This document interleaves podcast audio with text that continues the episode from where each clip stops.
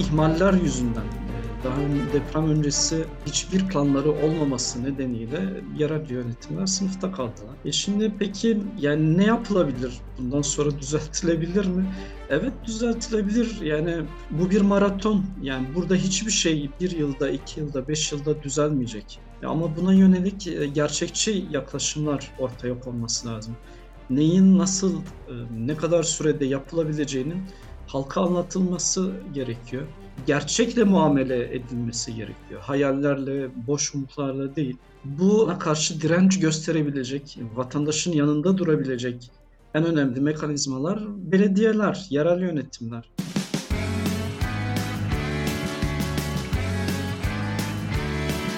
Kulağınız bizde olsun. Kısa Dalga Podcast. Herkese merhaba. %100 yerel yayınına hoş geldiniz. Ben Mehveş Evin. Büyük depremin birinci yılında Hatay'ı konuşacağız. Antakya merkez yerle bir olmuştu. Sonradan Samandağ merkezli 20 Şubat depremiyle yıkım katlanmıştı. Fakat aradan geçen bir yılda tam da yıl dönümünde belki bunları daha çok konuşma fırsatını bulacağız. Barınmadan altyapıya, sağlıktan eğitime, kentte sorunların aynen devam ettiğini de çeşitli haberlerden, görebilirsek görüyoruz.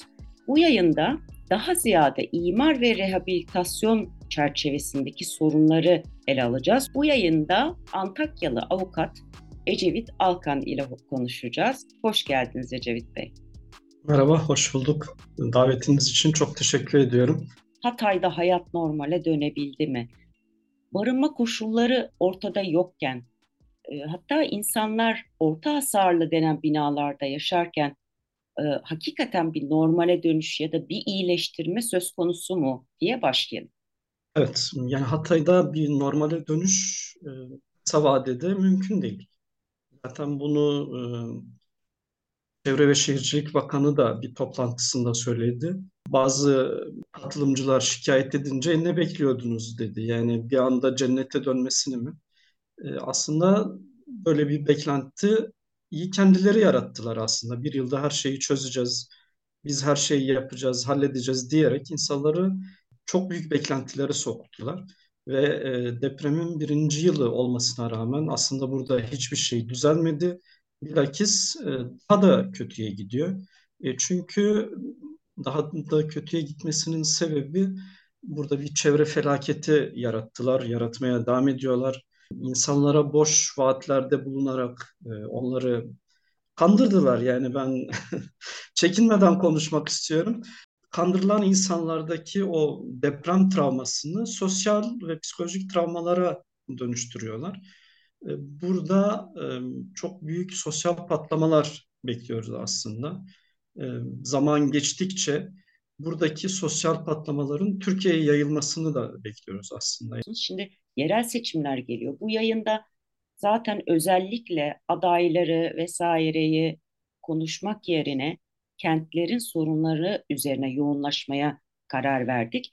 Fakat evet. bu durum yani Hatay'ın özelinde özellikle e, Lütfü Savaş'ı tanıyorsunuz. Deprem evet. olduğunda belediye başkanıydı. Daha önce de CHP'den değil başka partilerden e, belediye başkanlığı yaptı. Ve tekrardan CHP'nin aday göstermesi aynı ismi bir takım tepkilere neden oldu. Hatay'da bu nasıl karşılandı? Yani bir hak savunucusu olarak bazı iddia edilen yolsuzluklarla, usulsüzlüklerle ilgili belediyenin yaptığı herhangi bir e, dava, bir yaptırım, herhangi bir şey var mı? Evet, ya aslında kişi olarak belki de dünyanın en iyi insanıdır Lütfü Savaş. Yani o kadar şey diyemem ama tabii ki sorunumuz kişilerle değil. Hatta sadece Lütfü Savaş değil. Yani Antakya Belediye Başkanı İzzettin Yılmaz, Samandağ Belediye Başkanı Refik Er Yılmaz, Kan Belediye Başkanı ne bileyim. Yani burada depremin etkilediği bütün yöneticiler, valiler, çevre müdürleri, sağlık müdürleri yani hastaneler çöktü. Burada deprem oldu ve hastanelerde insanlar enkaz altında kalıp öldüler. Sağlık müdürü istifa etti ve milletvekili olmaya çalıştı. Vali istifa etti, milletvekili olmaya çalıştı. Buradaki sorun e, bizim kamu yönetimi anlayışımızda. Yani ana muhalefet partisi olsun, iktidar partisi olsun ya da diğer partiler olsun. Kimse kendi adamının yargılanmasını istemiyor. Kendi yaptıklarının sorgulanmasını, e, denetlenmesini istemiyor. Bu toplumsal bir hastalığımız. Yani ben e, CHP'nin Lütfü Savaş'ı ikna edip aday olmamaya yani aday olmaması için ikna etmesini beklerken e, anket yaptırıyor. E, bu kazanabilir diyor. Evet belki kazanabilir ama tek sorun kazanmak mı? Yani kazansa ne olacak? Eski kafayla yönetmeye mi devam edecek? Peki e, şöyle sorayım.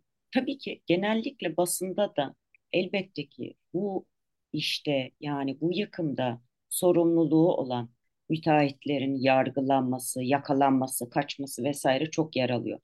Evet. Peki kamuya da e, kamu görevlilerine de açılan davalar var mı? Bunlar başlayacak mı? Bunlara dair sizin de takip ettiğiniz, bize bilgi verebileceğiniz bir e, davadan bahsedebilir miyiz? Evet, yani kamu görevlileri hakkında e, soruşturmalar yapılıyor. Ancak kamu görevlilerinin e, kamu görevlilerini koruyan bir yasamız var. Devlet Memurları Kanunu. Devlet memurlarını yargılayabilmek için e, amirlerinden izin almak gerekiyor. Ve İçişleri Bakanlığı'nın kamu sorumluluğu olma ihtimali olan kamu görevlilerinin yargılanması için izin vermesi gerekiyor. E, bir yılı geçti, hiçbir hakkında bir izin verilmedi. Yani ne muhalefet partisi e, ne bağlı kamu yöneticileri, ne iktidara, ne devletin e, bizzat merkezi yönetime bağlı yerel yöneticilerin hiçbir hakkında e, henüz e, soruşturma izni verilmedi. E, o yüzden umutsuzca bekliyoruz aslında. Burada bir cezasızlığa gitme, zaman aşımına uğratma, unutturma gibi problemleri görüyoruz. E, ama hesap verilebilirlik olmadığı sürece de bunları maalesef tekrar tekrar yaşıyoruz. Ve pek çok kent içinde, e, deprem bölgesinde olan pek çok kent içinde geçerli. E, şöyle bir şey sorayım Ecevit Bey. Şimdi bu imar planı meselesi, işte yeniden inşa diyor hükümet. Bir master planından bahsediliyor. Son aşamaya Evet. geldik diye bir şeyler söylüyor. Peki bu master planına dair tamam yani bir zaman ister uzunca da bir süre aldı. Yani o kadar da yoğun çalışılamıyor ya da bir takım sorunlar var bilmiyoruz. Mesela sizlerin işte hukukçuların, meslek odalarının, halkın bu master plana dair ya da tarafların diyeyim bir bilgisi var mı? Sizlere bir şeyler soruluyor mu? Bizlere bir şey sorulmuyor. Biz bir şey sormaya çalışıyoruz, öğrenmeye Mesela çalışıyoruz. E, şimdi e, kamu yönetiminin e, tarzı bir şeyleri yapıp e, göstermek ve iyi yaptın değil mi diye sormak. Vatandaşın da iki seçeneği var. Evet çok iyi yaptın ya da evet iyi yaptın. Yani üçüncü bir seçenek yok. Evet her şeyi iyi yapıyorlar. E, çünkü yani bu bir anlayış meselesi aslında. Yani toplantılar yapılıyor mesela. Bünyamin Derman ilk bu işe soyunan e, mimardı. E, hatta görevlendirildiğini iddia etti. Kendisi istemiyordu. Görevlendirdiler. E, görevlendirildikten sonra e, iletişim çalışması yapmak istedi. Paylaşmak istedi. Çünkü bu işin sorumluluğunu bence tek başına almak istemiyordu. E, o yüzden birkaç toplantı yapıldı. Ama toplantılar tebliğ şeklinde oldu. Yani biz bunu yapıyoruz, haberiniz olsun. Bak bunu yaptık. Bu kadar güzel yapıyoruz. Hatta en son toplantılarında Türkiye Tasarım Vakfı e, adı altında artık Bünyamin Darman'la da birleştiler. Bize söyledikleri şey şuydu. Mart ayına kadar biz bu planı bitirip teslim edeceğiz. Hatta özel proje alanları e, tasarladılar. Yaklaşık 14-15 tane büyük mimarlık şirketi paylaştı o e, özel proje alanındaki adaları e, ve çalışıyorlardı. Ancak e, Aralık ayının sonuna doğru yaklaşık bir ay önce Çevre ve Şehircilik Bakanı Hatay'a geldi. E, dedi ki biz planı beklemeden imalata başlıyoruz. Ve zaten daha öncesinde de başlamışlardı.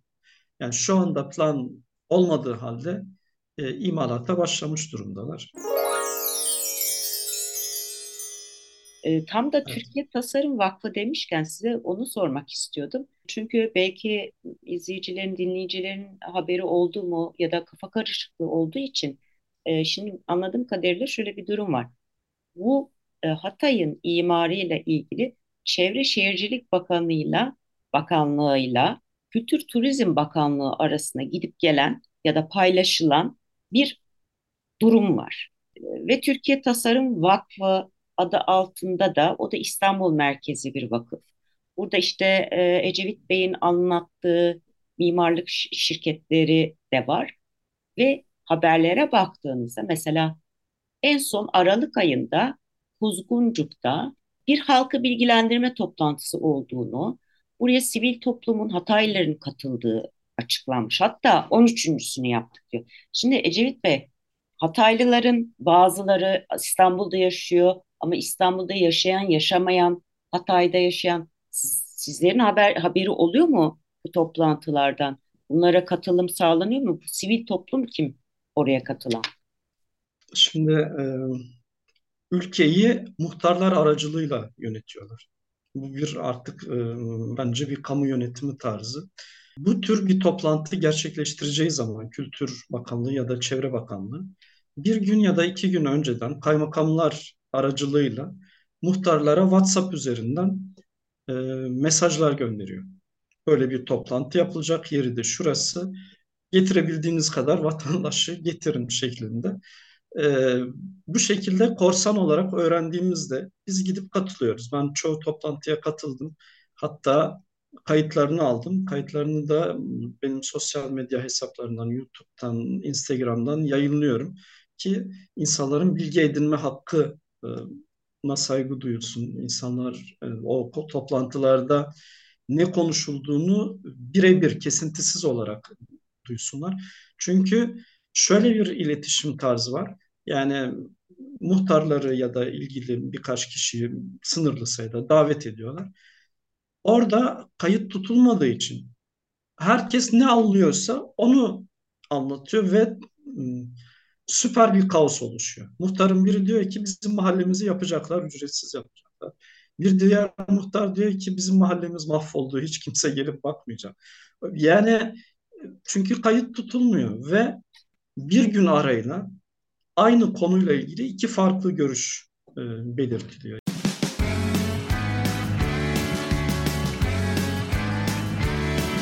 Kulağınız bizde olsun. Kısa Dalga Podcast. Antakya ve Defne'de mesela rezerv yapı ilan edilen, rezerv yapı alanı ilan edilen yerler oldu. Ve bunlar evet. da mimarlık firmaları arasında paylaştırıldı. Ee, insanlar, Hataylılar buna neden tepki gösterdi? Onu anlatabilir misiniz bize? Şimdi e, Hatay'da 88 bin, yaklaşık 90 bin bağımsız bölüm bina yıkıldı. 90 bin bina yıkıl, yani bu yıkılanlar yaklaşık olarak 300 bin konuta ihtiyacımız var. 300 bin konut üretilmesi gerekiyor ki burada insanların bu sadece mülk sahibi olan insanların barınma sorununu çözsün. Kiracılar dahil değil yani. E, bu sorunları çözmek için çok hızlı hareket etmek istiyor e, merkezi yönetim. Çünkü şöyle tabir edeceğim, başımızın belası seçimler. Yani keşke hiç seçimler olmasaydı diyesi geliyor insan. E, Cumhurbaşkanlığı seçimi nedeniyle bize toza asbeste boğdular. Çok hızlı kaldırdılar enkazı. Hiç sulama yapmadılar. Yani burada günde 8 bin kamyon çalışıyordu Cumhurbaşkanlığı seçimi öncesi. Seçim bittikten sonra biraz rahatladık. Yavaşladı o işler. E şimdi yerel seçimler yaklaşıyor. Yerel seçimler nedeniyle e, şu anda bir yerlerde beton dökme, bir inşaat faaliyetine girme, insanlara bir şey yaptıklarını gösterme uğraşı içindeler. E, bu nedenle de tekrar başa dönersek hiçbir plan olmadan, e, hiçbir bütünsellik olmadan Armutlu Mahallesi'ne, işte Atatürk Caddesi'ne, gözle görülebilecek yerlere e, ne yaptıkları belli olmayacak şekilde şeyler yapıyorlar. Fore kazık çakıyorlar. İnsanlar rezerv alana neden itiraz ettiler? Bu yüzden itiraz ediyorlar. Yani ne yaptıklarını bilmiyoruz. Ne zaman yapacaklarını bilmiyoruz. Nasıl yapacaklarını bilmiyoruz. Kaç liraya mal olacağını bilmiyoruz. E, burada hiçbir kamulaştırma yapmadılar. Sadece bir yerleri rezerv alan ilan ettiler. Onun hukuksal minimum e, hukuksal e, gereklerini dahi yerine getirmeden milletin e, malına çöktüler. Gerçekten çöktüler. Şu anda yani benim birçok temsil ettiğim e, müvekkilin arsalarına fare kazık çakıyorlar. Ve tapular müvekkilin adına yani henüz tapuları almadılar.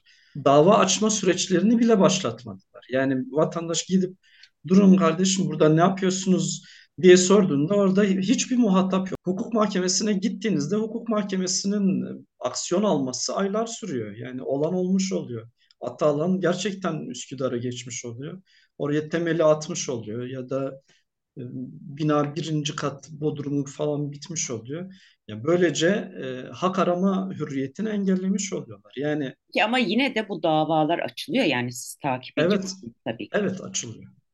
Peki Yani bir şekilde biz e, bilgi edinme yasası çerçevesinde onları zorlayarak e, ya da ekran görüntüleri alarak bir şeyi bir ucunu yakalayarak o kararlara, olurlara ulaşıp dava açıyoruz.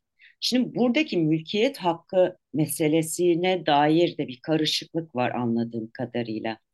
Bu anlamda bir dava süreci, bir hukuk e, hak arayışı sürecine dair bize bilgi verebilir misiniz? Burada e, insanları temel ihtiyaçlarıyla yönetiyorlar. Yaşayacağı kadar gıda, yaşayacağı kadar su e, verip e, ve sabırlı olmasını istiyorlar. Çünkü devlet her şeyin en iyisini biliyor ve yapacaktır. Kafa bu. E, ancak e, bu doğru değil maalesef. Bu insanlık onuruna, insan haklarına aykırı. Depremin başından beri hiçbir mülkiyet hakkına saygı göstermediler. Seçimler nedeniyle, siyasi öncelikler ya da maddi çıkarlar nedeniyle buradaki uygulamalar maalesef depremzedelere şefkatli davranış yerine depremzedeleri yağmalama, depremzede depremden fayda sağlama şeklinde gerçekleşti ve bu şekilde devam ediyor. Ee, Yani aslında bunu sanırım biz dışarıya anlatamıyoruz ya da ıı, şey yapamıyoruz. Yani buradaki e, insanlar çok mağdur durumda, özellikle mülkiyet hakları açısından. Yani yıkık binalar vardı. Ee, ağır hasarlı binalar var. Orta hasarlı, az hasarlı ve hasarsız. Beş kategori. Yıkık binaları depremden hemen sonra buraya e, Karayolları Genel Müdürlüğü, Orman Genel Müdürlüğü, Devlet Su İşleri Genel Müdürlüğü, bunlar e, iş makineleri ve parkları olan en büyük kurumlar. 24 saat esasına göre çalıştılar. O Gördüm, yıkık bizzat gördüm. binaları, Nasıl? evet yıkık binaları. Kaldırdılar ve depolama alanlarına götürdüler. Dağlar oluşturdular, enkaz dağları. O enkaz dağlarını e, özel firmalara ihale usulüyle verdiler. Oradaki demirleri şu an hala ayrıştırması bitmedi. E, oradan birileri para kazandı. Zaten devlet su işlerinin ve diğer kurumların, karayolları, Orman Genel Müdürlüğü'nün e, harcadığı mesai, harcadığı yakıt vesaire kime gitti bilmiyoruz. Yani onların kimin enkazını kime taşıdılar onu bile bilmiyoruz. Şimdi Sormanın bir yolu evet soruyoruz. soruyorsunuz. Bilgi edinmek Hepsinin hesabını soracağız. Yani e, ben şunun yani bunun için burada kaldık. Avukatların işi bu. Bütün bunların hesabını soruyoruz, sormaya da devam edeceğiz. Vatandaşın e, burada hakkına sahip çıkması, daha aktif olmasını bekliyoruz. Ama burada da vatandaş haklı olarak e, çekiniyor. Devlete karşı, kamuya karşı hak aramaktan e, haklı olarak çekiniyor. Çünkü konteyner atılabilir. E, aslında öyle bir şey yok ama e, bu risk var. Yani ellerinden mesela E, hak ararlarsa konteyner e, evin alınacağını mı düşünüyorlar? Daha açık. evet. Hatay Barosu'nun da çalışmaları oldu, deprem komisyonu kurdu. Bir 6 ay boyunca e, çalışmalar yaptılar. E, bilmiyorum siz bu çalışmada yer aldınız mı? Çalışmadaki önemli hukuki açıdan bir takım başlıklar var mı? İlk e, kurduğumuz komisyon Çevre ve Kent Komisyonu. E, ben de Çevre ve Kent Komisyonu Başkanıyım. E, hemen ilk aldığımız aksiyonlardan biri e, usulsüz e, enkaz taşımaya e, karşı şikayetçi olduk.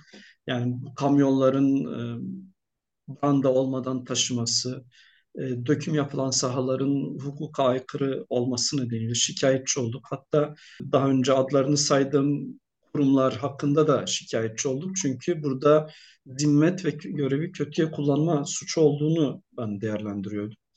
E, trafik emniyete de dava açtık. Bu kamyonları durdurup ceza yazmadıkları için.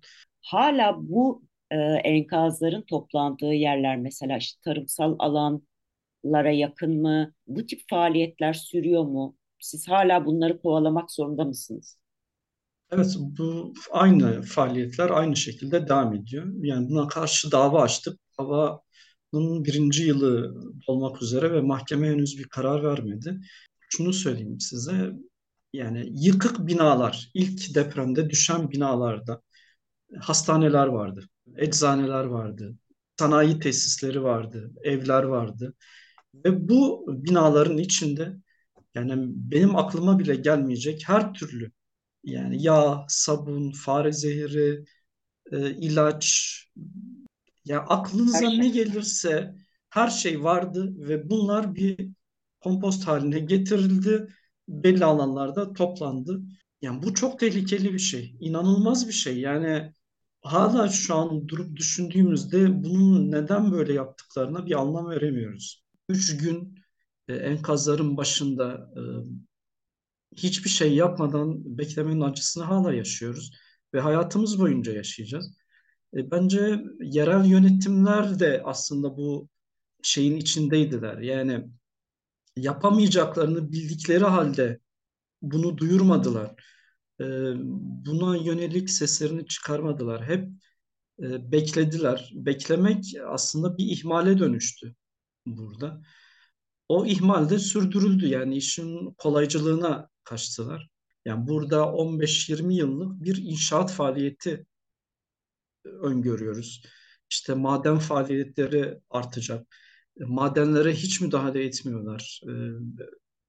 Evet Hatay Valiliği çevre ÇED raporuna gerek yoktur dedi. ÇED raporuna gerek yoktur derken Hatay Büyükşehir Belediyesi'nin genel sekreteri de buna imza attı. Ya gerçekten bazen yaşadığımız şeyleri tanımlamakta çok zorlanıyor. Kültüre zaten hiçbir önem verilmiyor. Burada mesela Dikmece'de, Toygarlı'da, Orhanlı'da uydu kentler inşa ediyorlar. E, bu uydu kentler şehre uzak, hiçbir altyapısı olmayan, ne kanalizasyonu var, ne yolu var. Yani dağ başında yerlerde e, konutlar inşa ediyorlar. Daha sonra e, yol açma e, faaliyetlerine başlayacaklar. Henüz başlamadılar. E, orada insanlara anahtar dağıtacaklar. Yani bakış açısı gerçekten çok farklı ve yanlış.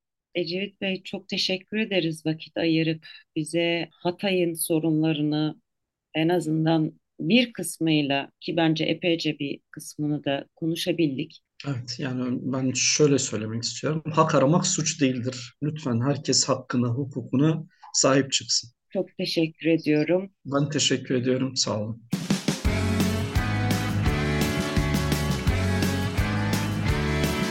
Kulağınız bizde olsun. Kısa Dalga Podcast.